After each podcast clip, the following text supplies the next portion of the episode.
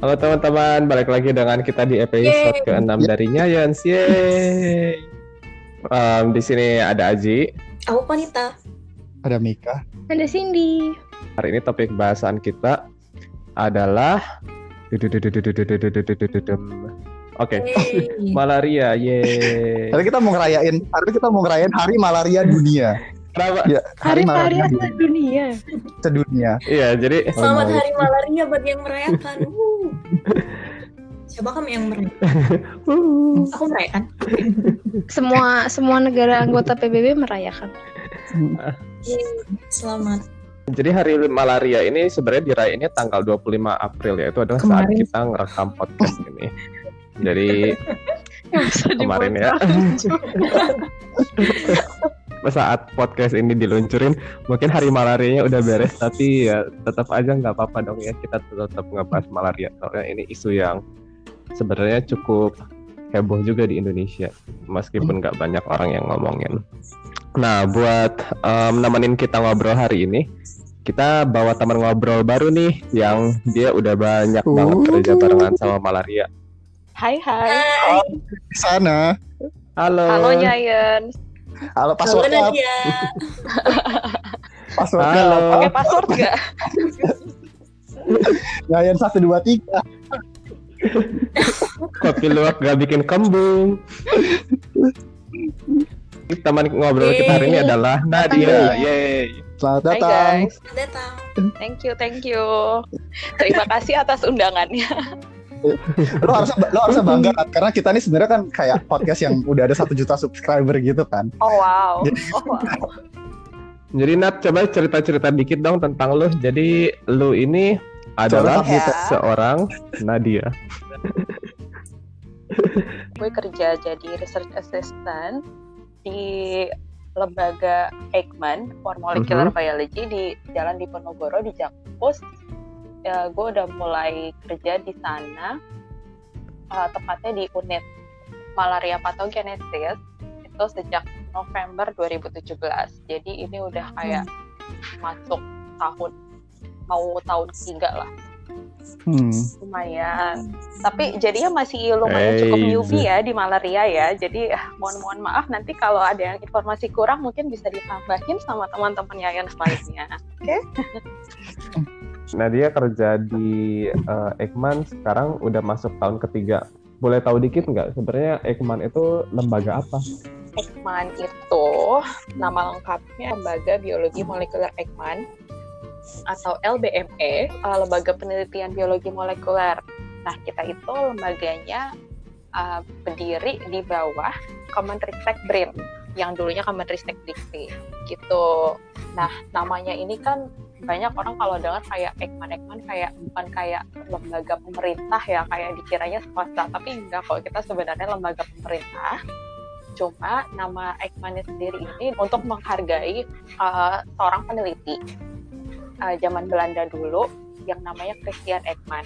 Nah, Christian Ekman ini dulu yang membuat gedung di mana Ekman ini sekarang berdiri. Jadi bahkan dulu sebelum ada RSCM, sebelum ada Sofia itu ada lembaga uh, Ekman ini yang dulu namanya well something in Dutch lah, gue nggak bisa baca gitu. Nah dulu ini si Christian Ekman ini dia yang pertama kali menemukan vitamin B dan uh, penyakit beri-beri. Nah dia tuh yang uh, dapat dapat penghargaan Nobel. Nah makanya lembaga Ekman itu kita namakan pakai namanya dia untuk menghormati si Profesor Christian Ekman. Begitu. Oh gitu. Lo masih dekat RCM ya? Nat. Iya, di antara RCM kita. Kita penelitiannya um, ada human tentang human genetic, infectious disease, sama genetic biodiversity. Gitu, kayak di, ada uh, lab-lab yang unit-unit um, yang mempelajari tentang human genetic, jadi ada yang mempelajari kayak um, uh, diversitas manusia di Indonesia, gitu. Kita ada unit forensik di Ekman, ada juga tentang genetic biodiversity tentang he- yang mempelajari kayak uh, hewan-hewan juga sama hmm, lifestyle itu itu yang human genetics sama genetic biodiversity. Yang ba- uh, banyak juga itu infectious disease. Ada malaria malaria aja labnya ada dua. Ada malaria pathogenesis yaitu lab gue sama malaria uh, yang khusus mempelajari vektor sama resistance. Nah Hmm. itu labnya ada dua. Ada juga uh, tentang virus yang sekarang lagi sibuk kerjanya karena ada covid ada microbiology sama ada dengue. Gitu. Itu sebagian kecil dari apa yang dikerjain di Ekman Anyway, Nat, kalau lu sendiri, kalau lu sendiri kerjanya apa, Nat? Um, specifically? Maksudnya kayak proyek apa yang lagi yang yang dikerjain atau kalau di lab um, uh, banyak kan kerjain apa? Tadi kan ini. kalau di lab kerja um, ya sesuai ini sih sebenarnya sesuai proyek yang lagi dijalanin apa kayak Hmm. mainly mungkin gue cerita dulu ya kayak kalau di lab gue di unit gue itu ngerjainnya apa aja jadi di unit malaria pathogenesis itu kita uh, ada cukup cabangnya cukup banyak sebenarnya. Kayak ada immunology study buat ngelihat target antigen uh, dari proteksi antibody terhadap falciparum pivak gitu. Kita juga ngelihat interaksi host parasite antara host sama parasite itu gimana. Kita juga ada penelitian dulu multi drug resistant di Papua. Ada juga kita um, penelitian tentang genetic diversity sama struktur populasi dari Plasmodium. Itu Plasmodium genotyping kita juga terlibat dalam clinical trial untuk obat anti malaria dan ke depannya ada clinical trial untuk vaksin di, dep- uh, di masa depan. Ada juga kita penelitian. Mainly sih kita banyak penelitian dari Papua ya karena di situ kan hotspotnya malaria Hmm. tapi selain di Papua kita juga ada penelitian di Aceh tentang reactive case detection terus what else um, oh ada imunologi juga ada kayak untuk mencari biomarker atau serological serological marker pembawa hipnozoid di Plasmodium vivax.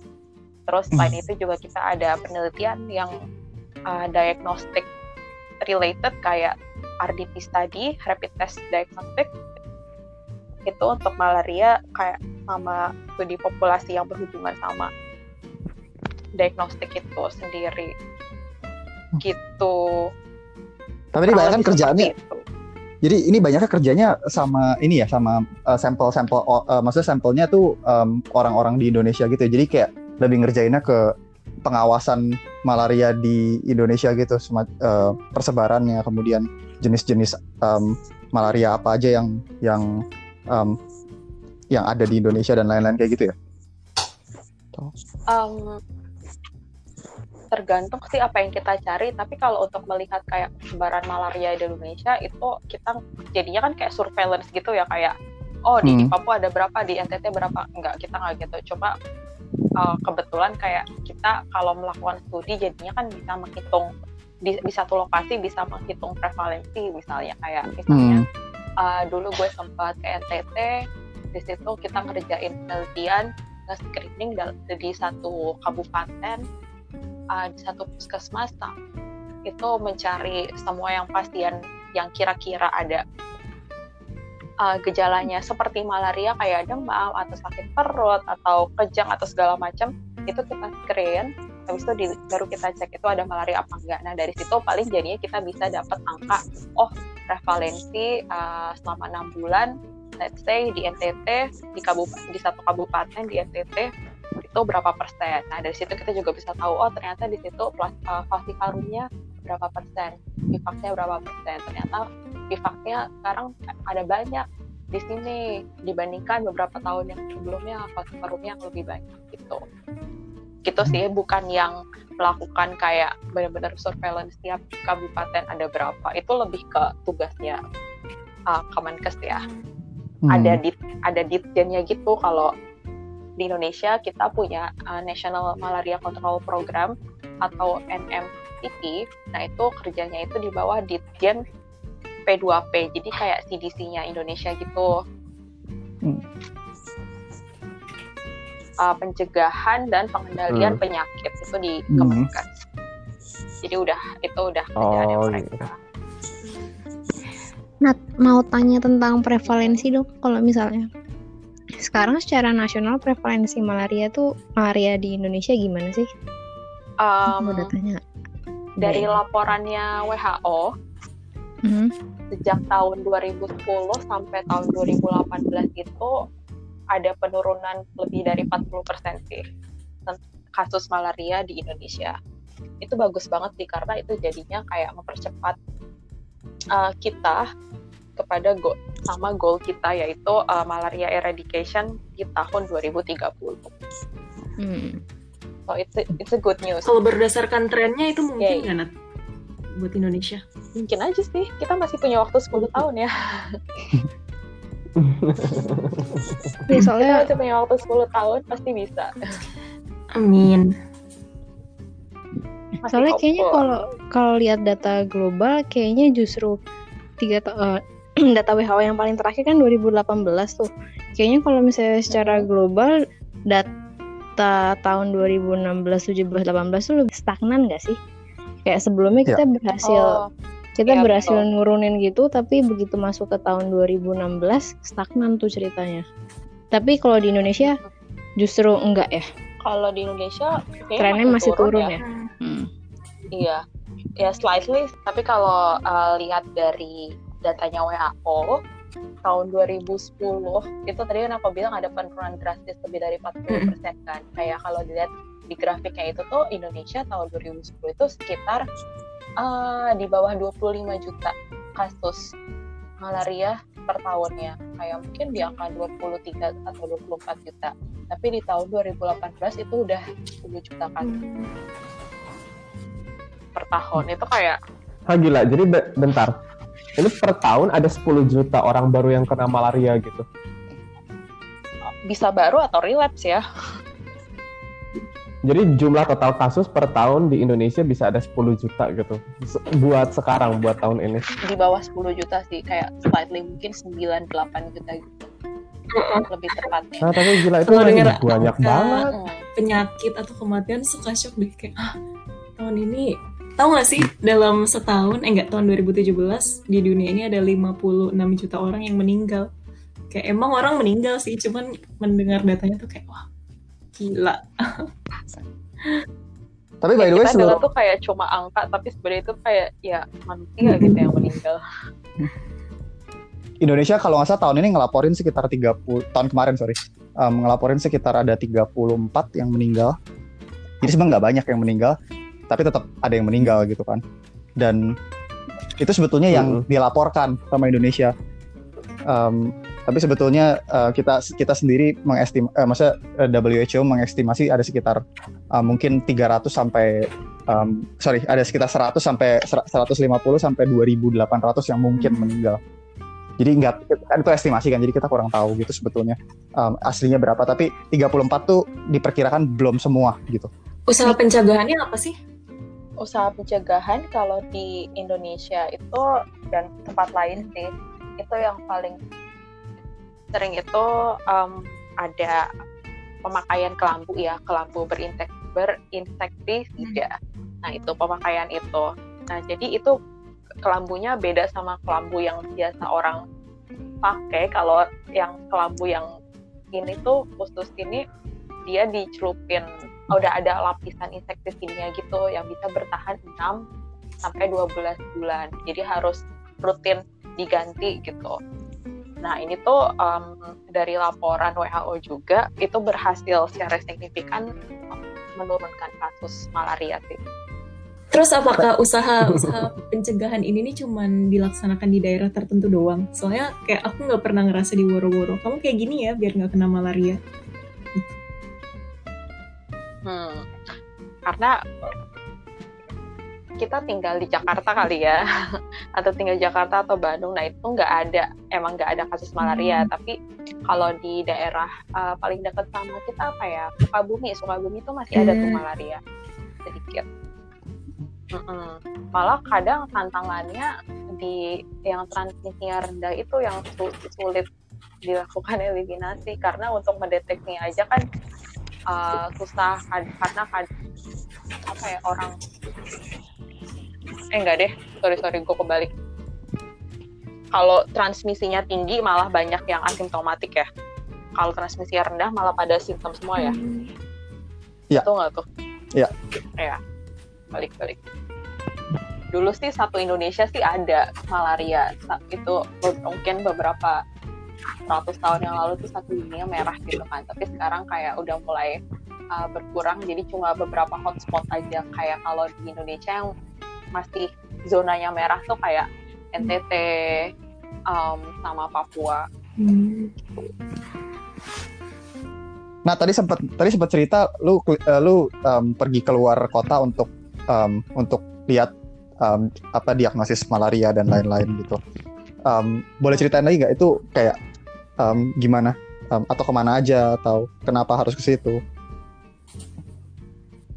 Oh, kalau gue ke lapangan. Iya. ha. Mhm. Jadi dulu ceritanya pertama kali gue ke lapangan itu gue diundang uh, ke Sabang. Sabang itu pulau kecil yang masih dalam provinsi Aceh. Jadi benar-benar dari Banda Aceh lo masih nyebrang kapal itu baru nyampe Sabang. Yang Itu yang ada di dari. Sabang Tapi tapi oke. heb- kota dalam iya legenda. betul. Ujungnya Indonesia. Iya kilo, Hmm. kilometer nol. Ada tuh tugunya kilometer nol Indonesia di situ. Wow. Nah, Sabang ini pulau kecil, Wow. hebatnya dia, dia udah berhasil eliminasi malaria di tahun 2014. Udah berhasil tuh. Nah, gue diundang ke sana itu, eh, diundang sama UNICEF untuk memberikan training eh, diagnosis malaria menggunakan PCR. Terus kayak kenapa masih kenapa mungkin kalian bertanya karena tadi katanya udah eliminasi tapi kenapa masih ada pelatihan diagnosis eh, malaria? Karena kalau untuk eliminasi itu lebih sulit untuk mempertahankan karena kan bisa aja kan ada kasus impor dari orang kayak di Acehnya sendiri bisa mas, sebenarnya masih ada malaria. Jadi kayak kalau orang bawa bawa si orang yang kena malaria dari Aceh pindah ke Sabang terus ada di Sabangnya itu juga masih ada faktor nyamuknya kan. Kalau dia ngegigit si pasien malaria itu ya jadinya bisa nyebar gitu. Jadi itu masih diperlukan diagnostik. Dan eh, serunya lagi setelah malaria eh, setelah Sabang dideklarasikan eliminasi malaria di tahun 2014 muncul kasus-kasus yang aneh. Kayak ditemukan em, parasit yang mirip malaria tapi itu jadi apa ya jadi perseteruan gitu di antara eh, ahli-ahli di sana kayak oh ini kayaknya falciparum oh ini vivax tapi kayak ini tapi kok mirip malaria ya? Tapi kok malaria ada di uh, Indonesia Barat? Kayak nggak mungkin. Setelah dicari tahu dan dikirimkan um, dilakukan konfirmasi lebih jauh pakai PCR sama sequencing ternyata di Sabang itu ada spesies malaria baru namanya Plasmodium knowlesi. Nah lucunya uh, uniknya ini Plasmodium knowlesi itu dia uh, malaria zoonotik. Jadi asalnya itu uh, dari kera kera ekor panjang Macaca fascicularis biasanya atau Macaca anemestrina Hmm. gitu. Nah emang di Sabang itu um, di apa ya daerahnya ba- banyak hutan lebat, banyak bukit-bukit yang emang ada si makaka ini, si kera ekor panjang. Jadilah tempat yang tepat untuk uh, terjadinya zoono zoonotik dari uh, penyakit zoonotik dari kera ke manusia itu jadi itu tantangan barunya Sabang Oh, dia udah nggak ada PF, PV lagi, udah nggak ada falciparum, udah nggak ada Vivax, eh tapi ketambahan baru adanya Nolesi. Gitu. Nah, sebentar. Dari tadi kan kita udah ngomongin ada Vivax, ada Plasmodium, Knowlesi, segala macam. Ini, ini bisa cerita dikit nggak? Ya guys, jadi Plasmodium itu protozoa, dia parasit um, yang menginfeksi manusia. BTW, emang ada berapa jenis plasmodium yang bisa bikin malaria? Kalau di malaria di manusia paling umum itu ada empat spesies Plasmodium. Paling banyak di Indonesia itu ada Falciparum, Plasmodium falciparum, kedua Plasmodium vivax, ketiga Plasmodium malariae, dan yang keempat itu Plasmodium ovale. Kalau Plasmodium falciparum itu yang biasa dikenal sebagai malaria tropika. Terus kalau yang vivax itu dikenalnya malaria tersiana. Uh, ovale itu sebenarnya paling jarang di Indonesia. Ovale itu cuma uh, setauku cuma ada di Papua paling ditemuinnya dan tahun 2018 kemarin tuh kas satu ada satu tahun cuma ada kasusnya satu. Hanya satu kasus ovale.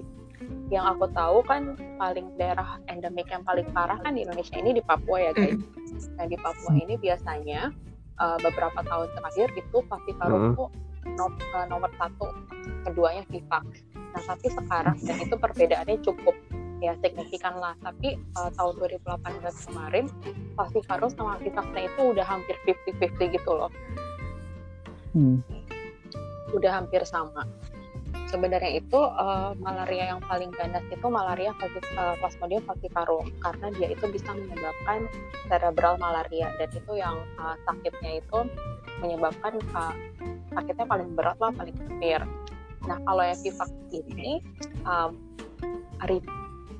jeleknya dia adalah dia itu punya satu fase fase fase hidup namanya hypnozoid. Nah, hypnozoid ini yang bisa sembunyi di dalam liver di hati dan itu nanti bisa muncul kapan pun bisa setelah bisa dua minggu bisa sebulan bahkan bisa tahunan nanti bisa bisa relapse gitu pasien yang kena plasmodium vivax bisa kambuh lagi ibaratnya tanpa perlu ya, tanpa perlu Hmm. digigit oleh nyamuk yang baru yang bawa parasit gitu ya, baru gitu maksudnya. iya betul jadi relapse tapi sebenarnya bisa sembuh sih kalau asal Hmm. orang minum ob- minum obatnya itu benar Bisa nggak satu orang ketularan empat-empatnya nah kalau yang knowledge saya Oh. dalam waktu yang sama? bisa aja. Bisa aja. Jadi uh, sering biasanya itu um, aku paling sering nemuin kalau mixed infection kita nyebutnya mixed infectionnya itu plasmodium uh, falciparum sama plasmodium vivax karena emang dua itu yang paling banyak kan ditemuin. Jadi kadang juga ketemunya dua itu dalam satu orang. Sekian itu sebenarnya menarik juga ya karena itu berarti menandakan mereka em, mereka sebetulnya menempati em, kayak ruang yang sama gitu. Em, makanya kenapa waktu mungkin mungkin itu kenapa waktu Vivax sama Falciparum udah nggak ada di Sabang terus masuk yang lain gitu untuk menggantikan em, si yang dua spesies yang udah hilang ini gitu. Dan ya jadinya eh, nggak berarti kalau kita bisa menghilangkan Vivax dan Falciparum em, nggak berarti kita bebas malaria langsung karena masih ada spesies yang lain yang Mhm. mungkin bisa isi tempatnya. Mhm. Mhm. Betul, karena kalau kasusnya kayak yang di Sabang tadi, uh, dia memang udah hilang, udah nggak ada, udah eliminasi dari keempat human malaria itu, tapi masalahnya dia masih ada vektornya, gitu. Hmm. Jadi masih banyak ditemukan nyamuk-nyamuk anopheles. Dan kebetulan adalah itu um, uh, kera yang emang sebagai reservoir Plasmodium knowlesi.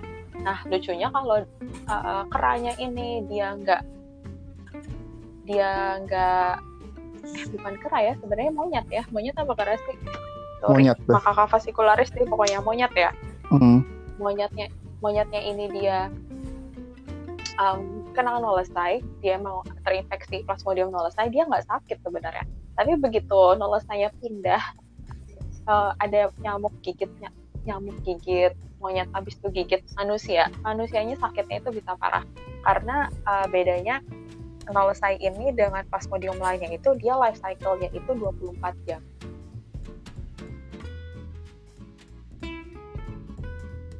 Nah, kita suka bilang namanya kan kalau di bakteri doubling time karena dia kan jadi satu jadi dua dua jadi empat. Kalau malaria itu dia nggak jadi dua, dia jadi Ah. 8 sampai 20 tergantung oh iya banyak. iya betul Jadi sebenarnya dari 2000 jadi 16.000 misalnya gitu. Jadi iya iya betul betul jadi tadi yang 5000 ribu nggak Wow. jadi 10.000 ribu tapi kayak lebih jadi 40.000 mungkin. kalau udah 5.000 Nah, dia itu udah mati deh biasanya- orang.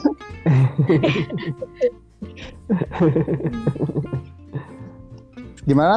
biasanya tuh orang menggigilnya pas lagi itu ya apa pas lagi uh, sel yang diinvasi itu pecah sel darah yang diinvasi itu pecah di pembuluh darah nah itu baru mengeluarkan banyak-banyak um, salah satu life stage malaria namanya merozoid betulkah Mika? Mm, itu tuh yang bikin apa waktunya yang bikin demam tuh sama bikin menggigil tuh pas itu merozoitnya itu pecah keluar dari sel darah merah.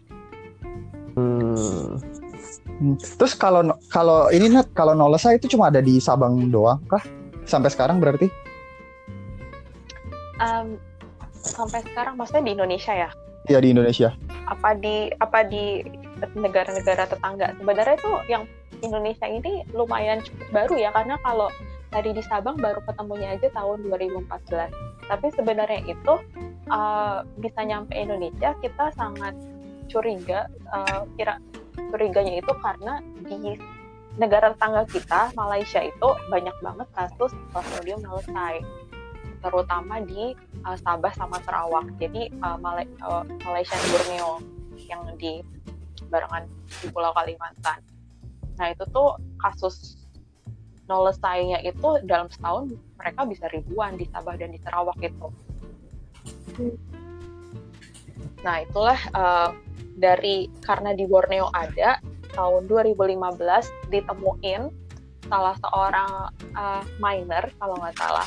Entah miner atau penebang uh, penebang kayu gitu yang sakit dibawa ke rumah sakit pas dilihat ternyata dia malaria. Ketika diteliti lagi ternyata uh, dia kena plasmodium knowlesi nah itu kasus pertama uh, plasmodium knowlesi di Kalimantan itu tahun 2015 Nah, karena tetangga-tetangga itu tuh pasti kan yang uh, kalau Borneo kan hmm. banyak hutan ya. Bisa jadi ada perpindahan perpindahan monyet kayak gitu dan banyak ini kan banyak sawit di sana. Jadi penebangan-penebangan uh, land use, perubahan sistem ekologi itu yang menyebabkan um, intensitas antara manusia itu jadi lebih banyak ketemu sama monyet itulah yang bikin bisa manusia ketularan malaria dari monyet. Tapi untungnya yang Plasmodium knowlesi ini dia pengobatannya uh, sama kayak Plasmodium falciparum jadi kita nggak perlu pusing nyari pengobatan baru lagi. Kalau perkembangan vaksinnya gimana tuh? Katanya Ya, ada ya, ya. RTSS. Terus terus Uh, perkembangan vaksin itu yang pertama dan paling maju, yang maksudnya uh, stage-nya udah sampai clinical trial-nya udah udah paling maju lah gitu. Itu vaksin RTSS betul. RTSS itu tapi sayangnya ketika dicoba di Afrika um, apa coverage-nya dia cuma bisa melindunginya itu daya lindungi cuma 30 sampai 40 persen jadi eh, nggak terlalu bagus di bawah ekspektasi kita gitu. Tapi kalau untuk vaksin-vaksin lain sebenarnya kandidatnya ada banyak hmm, yang lagi di um, lagi dalam masa clinical trial juga masih ada. Tapi yang paling terkenal ya RTSS ini karena dianggapnya yang paling sukses successful. Tapi successfulnya juga itu tadi cuma 30 sampai 40 persen. Mungkin Aji tahu karena yang bikin RTSS nah, orang Radbot ya Ji ya. Mm-mm. Di Robert Sauerwein ya? ya. iya.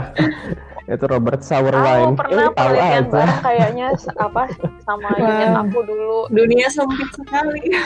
lihat posternya ada di lab. Oh. Jadi kalau tiap gue tiap gue kerja mau masuk Ya, aku ke pernah- lab, aku pernah kayak di ngeliat posternya kecil gitu. ada namanya Robert Sauerwein. Terus kayak lo ini bukan yang RTSS ya? Ya gue pernah gue pernah dapat lecture dari itu. Dan dia bilang ya itu sih memang RTSS katanya 30 sampai 40 persen Mm-mm. nggak begitu tinggi kan. Tapi ya better than nothing gitu mungkin ya sebenarnya daripada nggak sama sekali Iya. ya 30 40 Iya, persen betul. cukup bisa nekan angka Apalagi di prevalensi kan yang harusnya. paling banyak uh, kasus kematiannya mau uh, 30-40 persen tuh kayak udah bagus banget apalagi untuk melindungi anak kecil kan yang paling banyak yang paling vulnerable udah Mm-mm. oke banget tapi pasti di develop lagi ya Oh soalnya paling rentan itu anak Hmm, kecil yang ya paling Nat. vulnerable itu uh, ibu hamil sama anak kecil Ya ya ya ya. Ini Nat kalau di em, apa namanya di selain di Sabang ke mana aja Nat habis itu Nat? Selain di Sabang uh, pernah ke NTT Hmm. uh, di Pulau Timurnya ke suatu desa. Desa kali ya desa itu atau kabupaten aku lupa namanya Boking. Namanya Boking itu ber, uh, deket banget sama perbatasan dengan Timur Timur Timur Leste itu nah di situ waktu itu ke sana ada proyek buat ngelihat ya per- per- buat ngelihat prevalensi juga sama buat ngelihat um, uh, G6PD deficiency sama gimana pengobatan premakur di sana. G6PD deficiency apa itu, tuh? kayak um, apa ya kayak kelainan gitu sebenarnya kelainan orang yang punya defisiensi enzim G6PD G6PD. Nah, apa kaitannya G6PD sama malaria itu? Nah, kalau orang kan tadi obatnya orang orang kena malaria kan di Indonesia dikasih obatnya kan um, ACT tadi ya DHP plus Primaquine. Nah Primaquine ini kalau diminum sama orang yang ternyata dia defisiensi G6PD itu bisa menyebabkan uh, pendarahan itu karena dia um, G6PD-nya ini tuh berperan besar dalam metabolisme obatnya itu. Tuh, makanya uh, kalau sampai kalau orang kena fasik paru dosis primaquine itu cuma sekali. Nah kalau kayak gitu mungkin uh, orang yang punya defisiensi nggak akan parah. Tapi kalau sampai orang kena Vivax, orang kena Vivax terus dikasih obat primaquine, nah kalau Vivax itu primaquine itu pengobatannya selama 14 hari, jadi 14 kali minum. Nah itu bisa menyebabkan pendarahan yang besar, gitu. Sampai kayak um, air urinnya tuh bisa kayak warna teh gitu, nah, gelapnya. Heeh. Hah? Iya, Iya. ngeri banget. Itu, itu pendarahan. Hah? Gila serem banget. Jadi orang bisa meninggal gara-gara Iya punya gitu. de, apa G6PD deficient. Banyak anak STT yang punya G6PD deficiency. Ah, serem banget. Kenapa sorry? Di NTT banyak yang yang uh, G6PD deficient. Eh, di bookingnya sendiri sih enggak enggak banyak. Hmm. Nah kebetulan yang ngerjain uh, defisiensi G6PD tuh unit lain, jadi saya kurang ahli di bidang itu. Cuma karena dia ada hubungannya sama Primaquine, jadi kalau kita ada uh, proyek gitu, suka kita barengan. By the way kita punya 25 By the way kita punya 25 spesies. Jadi kita, kita punya ngobrol. 25 spesies Anopheles loh. Makanya kita mungkin um, memberantas nyamuknya agak sulit gitu. Anopheles ini nyamuk yang bawa Jadi dia- malaria. Um, men- dia yang jadi mentransmisi. Jadi cuma nyamuk jenis itu doang yang bisa yang bisa bawa malaria. Nyamuk yang bisa saling bisa. mengenali spesiesnya nggak ya? Kayak mau kawin, eh beda spesies gitu. Eh, Udah rame, mirip-mirip.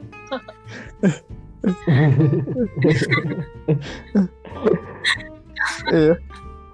nanti jadi sinetron kong kon cintaku Oh my God. terhalang perbedaan spesies. Seandainya ada ahli nyamuk di sekitar kita, kayaknya menarik deh topik nyamuk. Ngomong-ngomong tentang Nobel malaria ya, yang Nobel yang 18 kok. kalau nggak salah tahun 2000 berapa ya. Jadi salah satu yang ya itu ya, ya, yang nemuin artemisinin itu obat buat malaria itu kan dia menang Nobel tahun 2018 itu. Terus sebenarnya cerita di balik penemuan si obatnya ini lumayan keren gitu. Soalnya si orangnya ini yang namanya adalah Tu Yo Yo. Itu dia eh, ngebuka-buka kayak catatan-catatan em, tentang obat-obatan di zaman Oh. kekaisaran Cina kuno gitu buat nemuin si obat ini. Gue dikasih tahu waktu gue lagi lecture. Jadi dia tuh kayak ngebuka-buka almanak yang zaman dulu tentang pengobatan-pengobatan yang ada. Nah terus dia nemuin bahwa oh kalau misalkan zaman dulu ada penyakit demam yang disebutnya pakai akar tanaman ini gitu kalau nggak salah gitu. Nah terus akhirnya dia cobain ekstraksi senyawa Wow. yang ada di dalam si tanamannya itu. Nah itulah yang jadi cikal bakalnya artemisinin. Dan menariknya lagi, waktu dia dia uji coba pertama malaria. kali si artemisinin itu ya, itu dia nggak uji cobanya ke dirinya sendiri gitu. Tuh yo yo. Ada ini siapa sih yang Ya, eh, minum bakteri yang menyebabkan apa helicobacter Iya. Helicobacter. Iya. Kalau gawean lu sekarang Nat, itu ada hubungannya sama vaksin-vaksin gitu nggak? Uh, kalau yang vaksin kita ikut ini sih ikut bantu clinical trial tapi untuk yang vaksin ini masih uh, di masa depan masih belum jalan karena kayak kita tahu clinical trial itu kan susah banget ya kalau mau jalan gitu izinnya segala macam itu panjang banget nah itu sih yang sulit Nah, selain clinical trial vaksin juga gue terlibat dalam Obat apa? clinical trial obat Hmm. itu obat anti malaria. Jadi kayak tadi kan aku bilang um, kalau Vivax itu obatnya PCT juga, cuma uh, Primaquinnya itu 14 hari ya, beda sama Falciparum yang cuma satu hari doang minum Primaquinnya, cuma one dose. Nah ada obat baru yang uh, dipercayai yang lagi dicoba ini dia kayak Primaquin bisa menghilangkan hipnozoid juga di Vivax tapi itu cuma cukup minumnya satu kali doang cuma one dose jadi daripada minum 14 hari yang Oh. kayak bisa aja orangnya lupa nggak minum atau kayak orangnya males minum gitu ini cuma minumnya cuma sekali aja. Nah nama obatnya itu Tafenoquin nah ini ada ada di um, website Ekman sih di website Ekman di unit malaria pathogenesis. Kalau kalian kepo bisa silakan dilihat. Gitu. Gitu. Menjanjikan sih tapi ya Asik. kita lihat aja hasil hasilnya kayak gimana nanti Hmm. publikasinya. BTW Nat, dari awal emang pengen daftar sebagai researcher di bidang malaria. Dari awal sih um, nggak nggak nggak nggak malaria sih sebenarnya tapi dari awal dari gue SMA emang udah, pengen kepikiran mau jadi peneliti researcher dan pengen bidangnya itu uh, mau biomedik. Biomedik atau molecular biology. Buat bidang penyakitnya apa apa mau fokus ke apa itu sebenarnya masih nggak tahu sih Um, buat pendengar yang nggak tahu gue juga lulusan dengan ke apa satu alumni dengan keempat pembicara yang punya Nyayens ini kita sama-sama anak ITB ya sama-sama anak SCTH cuma bedanya kalau Cindy Nika Aji Kokon itu dari uh, mikro gue dari fakultas biologi. Hmm. Nah dulu pas gue di biologi sih um, tahun keempat gue ikut ke kelompok keilmuan FPHSB fisiologi perkembangan hewan sains biomedik. Nah di situ sih gue pas kuliah tahun terakhir cuma fokusnya sih neliti ekspresi gen gitu sih. Tapi dan sama sekali nggak ada malaria malarianya. Tapi ketika gue lulus terus uh, punya kenalan ada um, salah seorang researcher di Ekman juga terus habis itu gue coba ngelamar di Ekman dan uh, kebetulan yang lagi memerlukan research assistant itu unit malaria pathogenesis. Jadilah gue kecemplung di dunia permalariaan ini gitu. Ini gara-gara covid sebenarnya ada hubungannya juga loh guys sama malaria. Gimana tuh? aku baca artikel uh, orang WHO bilang karena kondisi COVID yang seperti sekarang ini itu bisa memutarbalikkan waktu dan usaha malaria kontrol kayak ke 20 tahun yang lalu gitu. Karena karena COVID ini tuh bisa menghambat kegiatan preventif malaria kayak pemberian lampu, penyemprotan insektisida, fogging sama pemberian obat gitu. Yang kita tahu aja sekarang orang-orang kalau cuma sakit-sakit yang kayaknya bukan COVID atau cuma yang sakit demam-demam gitu pasti pada nggak mau ke rumah sakit kan Mm-mm. Kayak gitu tuh yang bisa menghambat pendeteksian malaria. Gitu. Karena di nomor dua kan ini bisa menyebabkan kematian hampir 800 ribu jiwa. Dan itu lebih dari dua kali lipat dari kematian di kematian karena malaria di Ah. tahun 2018 Nah itu tuh angka 800 ribu itu tuh kayak angka kemat- kematian malaria 20 tahun yang lalu. Hmm. gitu makanya. Padahal ini penyakit yang ada obatnya dan bisa dicegah Hmm. gitu ya. Dulu tuh sedunia ini kan petanya kalau digambarin tuh merah kecuali paling North Pole sama South Pole yang nggak ada malaria karena nggak ada nyamuknya. Hmm. Sekarang udah sangat jauh-jauh berkurang tapi tetap aja banyak Hmm. orang yang meninggal karena malaria. Hmm. Kebanyakan Hmm. kayak anak kecil deh. Hmm. Ah, kasihan kampanye-kampanye lagi. gitu yang kayak uh, malaria eradication itu biasanya mereka akan ngomong kalau setiap dua menit itu satu anak kecil meninggal oleh malaria. sedih Ya ampun. Hmm. Di Indonesia juga resikonya kayak gini, Nat. Hmm, enggak sih. Um, alhamdulillahnya di Indonesia kita nggak separah itu setauku. Tapi aku nggak tahu angka angka kejadiannya di Indonesia tahun per tahunan itu berapa. Tapi yang paling Hmm. parah itu di Afrika. Tahun tuh kematian malaria mungkin 400 ribu. Iya, tahun ini 400 ribu. Kalau Eh, tahun Betul ya? 2018 ya. Eh, tahun 2018 2018. 400 ribu. Hmm, Iya, 405 ribu. 400 ribu dan itu 400 dari 400 ribu tuh 25 persennya tuh dari Nigeria, cuma dari Wow. satu negara. Kategori populasi yang paling rentan dan paling vulnerable sama malaria itu anak kecil dan ibu hamil sebenarnya. Nah dari ibu hamilnya itu juga ya nanti kan bisa bawa ke anaknya ya. Hmm. Tuh. Oh, jadi bisa nular. Kalau misalkan mamahnya kena malaria terus Ah, itu lagi hamil aku- terus nanti anaknya pas lahir kena malaria juga. deh Nat. anak Bisa, bisa. Taunya Bisa, bisa. bisa ya?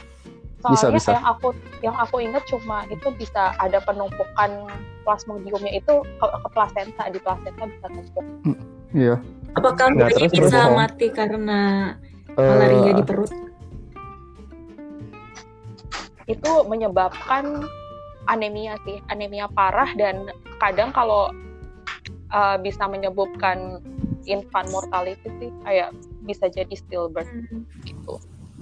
Jadinya karena lahir uh, prematur sama pas lahir berat badannya sangat-sangat rendah. Hmm. Oh ngomong-ngomong stillbirth itu lahir tapi dalam kondisi meninggal. Worst case-nya ya. Oh, iya iya iya. di darah ibu hamil itu ada sesu- sesuatu yang spesifik itu yang bikin uh, nyamuk itu lebih mudah mengendus ibu hamil. Bagi nyamuk ibu hamil tuh jadi lebih uh, nikmat gitu. Jadi semuanya banyak yang banyak ibu hamil yang kegigit nyamuk. Ya kemudian ada jenis sebenarnya nggak semua malaria juga bisa nggak semua nggak semua eh, spesies plasmodium bisa infeksi um, ibu hamil juga sebetulnya. Maksudnya nggak bi- bisa infeksi plasenta sebetulnya. Ada, ada cuma ada um, satu jenis kalau nggak salah yang bisa dia punya ketertarikan terhadap plasenta. Tapi sebenarnya itu menguntungkan sih karena plasenta kan banyak nutrisinya gitu kan. Hmm. Tadi kan katanya kamu nggak masuk ke Eijkman eh, dengan tujuan emang spesifik pengen neliti malaria. Tapi sekarang setelah tiga tahun di Eijkman, apakah kamu pengen terus menekuni ini? Sampai beneran jadi ahlinya? Atau nanti pengen kuliah lagi kah? Atau gimana? Pengen sih. Karena apa ya? Kayak malaria tuh seru banget.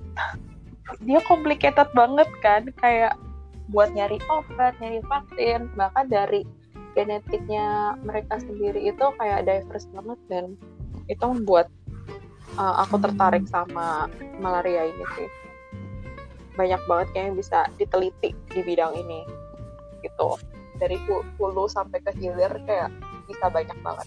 Dan terlebih lagi Indonesia negara kita kan negara yang emang endemis malaria gitu banyak ber- banyak burdennya jadi kayak merasa apa yang aku kerjain Hmm. itu emang ada hasilnya gitu loh dan bermanfaat bagi orang lain itu sih reward yang Mantap. aku dapetin. Apa? Cuk, cuk duka. Duka dukanya Natri. Kalau jadi jadi peneliti? Ehm, kalau dukanya apa ya? Bingung coy. Nggak ada dukanya. susah. Ayo Mika cepat pulang Mik. Jadi peneliti malaria juga Mik. Ayo. Ayo ditunggu sumbangsih Anda untuk negara ini nah lo Eh, tadi sebenarnya pengen bahas ini juga sih, em, tapi mungkin singkat aja kayak em, temanya em, World Malaria Day 2020 itu kayak sebenarnya eh, temanya oh, ada iya. em, kayak malaria apa em, zero malaria starts with me Em, gitu. Mhm. Jadi kayak sebenarnya jadi sebenarnya tertarik aja sih karena berarti em, seperti meng, sepe- itu kan eh, seperti menekankan bahwa eh, keterlibatan semua orang lah, keterlibatan setiap individu mulai dari orang yang bikin bikin kebijakan sampai kita yang di yang eh, penduduk-penduduk Indonesia yang di komunitas ya di komunitas gitu.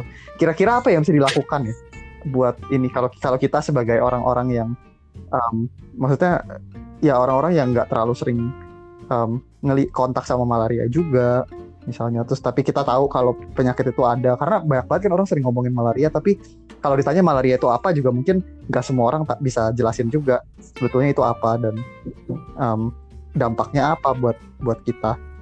Ya apa yang kira-kira bisa kita lakukan untuk meningkatkan Update awareness story gitu ya? sekarang mah. habis kena malaria ya? Hai guys aku habis kena malaria. Kalau enggak, kalau ada nyamuk ditepok. Kan start with me dong.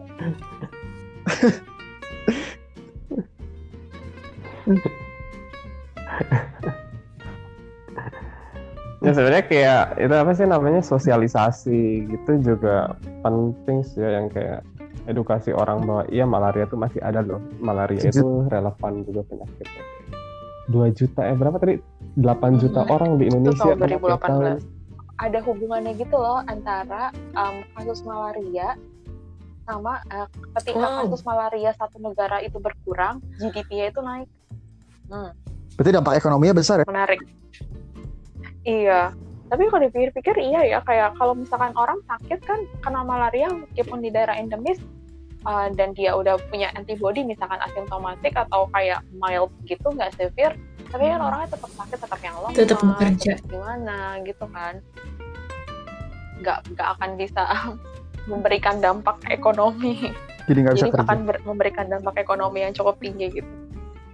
Ternyata sampai um, berujung ke GDP gitu. Menarik. kayak wow. Kaget juga sih pas baca kayak wow menarik.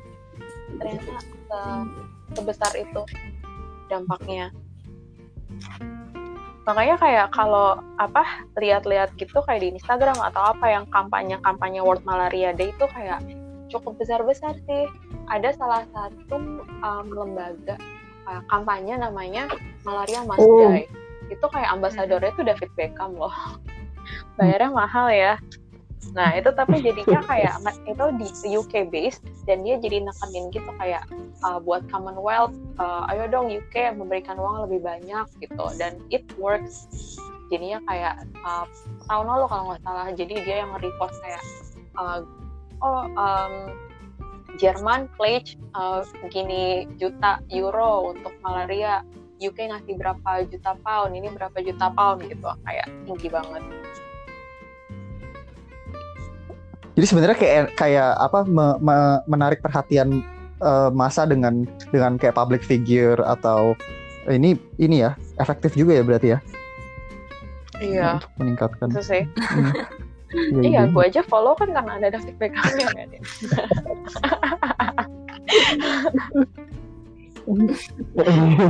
Agak bangga dikit wah kampanye malaria David Beckham. Jadi mungkin di Indonesia bisa kita panggil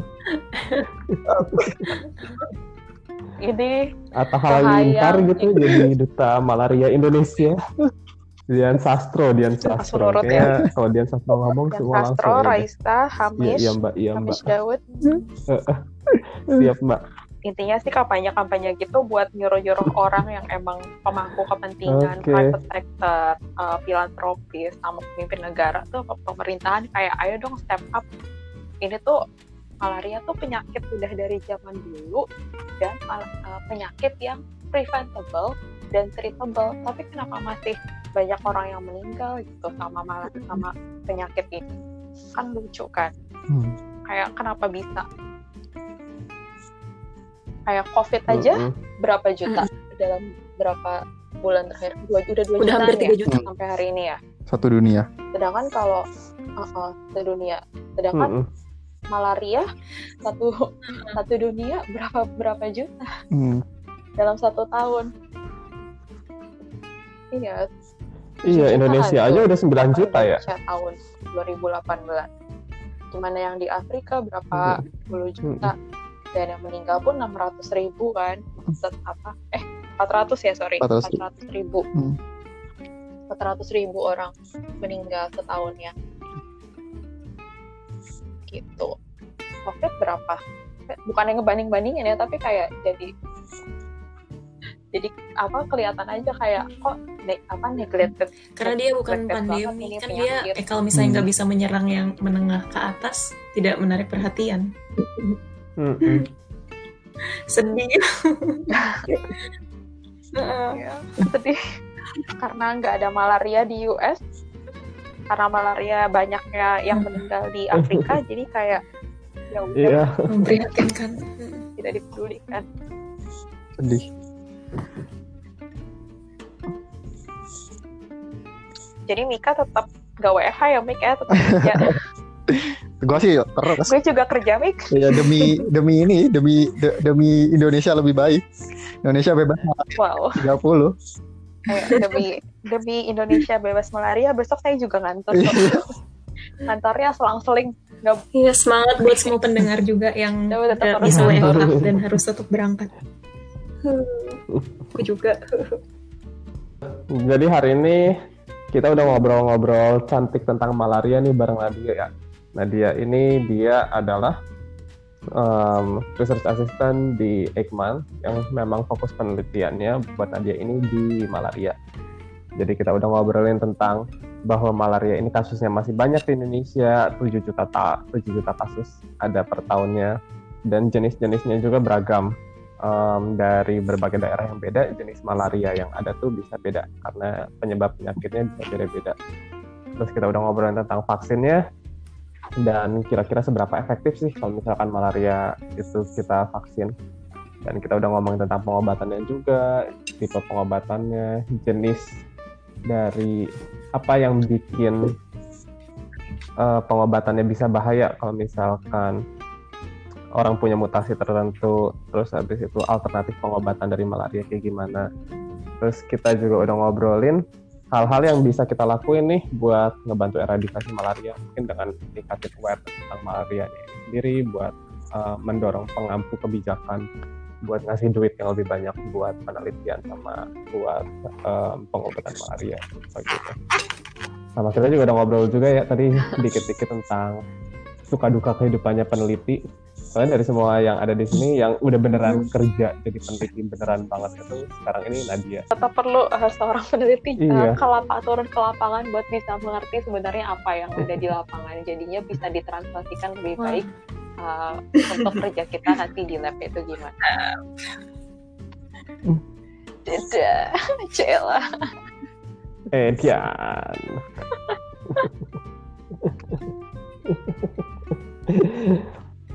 jadi itu topik obrolan kita hari ini Moga-moga obrolan hari ini kita dong, bermanfaat buat Eh, yang dengar.